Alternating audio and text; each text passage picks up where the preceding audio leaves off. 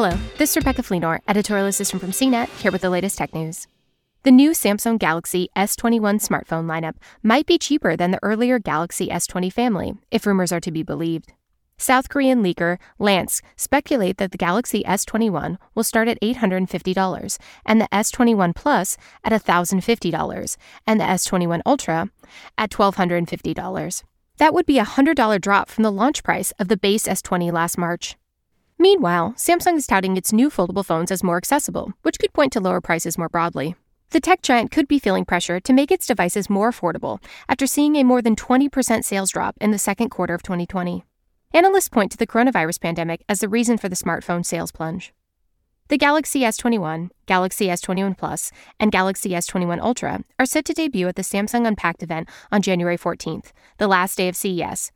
The South Korean company's event theme is Welcome to Everyday Epic. The new phones are the follow up to the S20 phones, which Samsung released last year to accommodate multiple budgets. Rumors were circulating as early as November that Samsung was already mass producing the Galaxy S21. For more of the latest tech news, visit cnet.com.